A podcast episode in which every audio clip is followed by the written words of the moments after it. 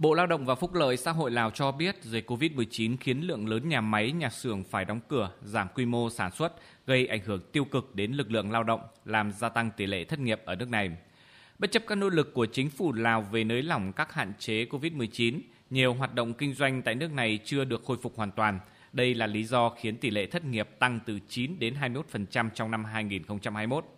Đại dịch COVID-19 đã khiến hơn 400.000 người lao động Lào trong và ngoài nước bị mất việc làm hoặc ngừng làm việc tạm thời.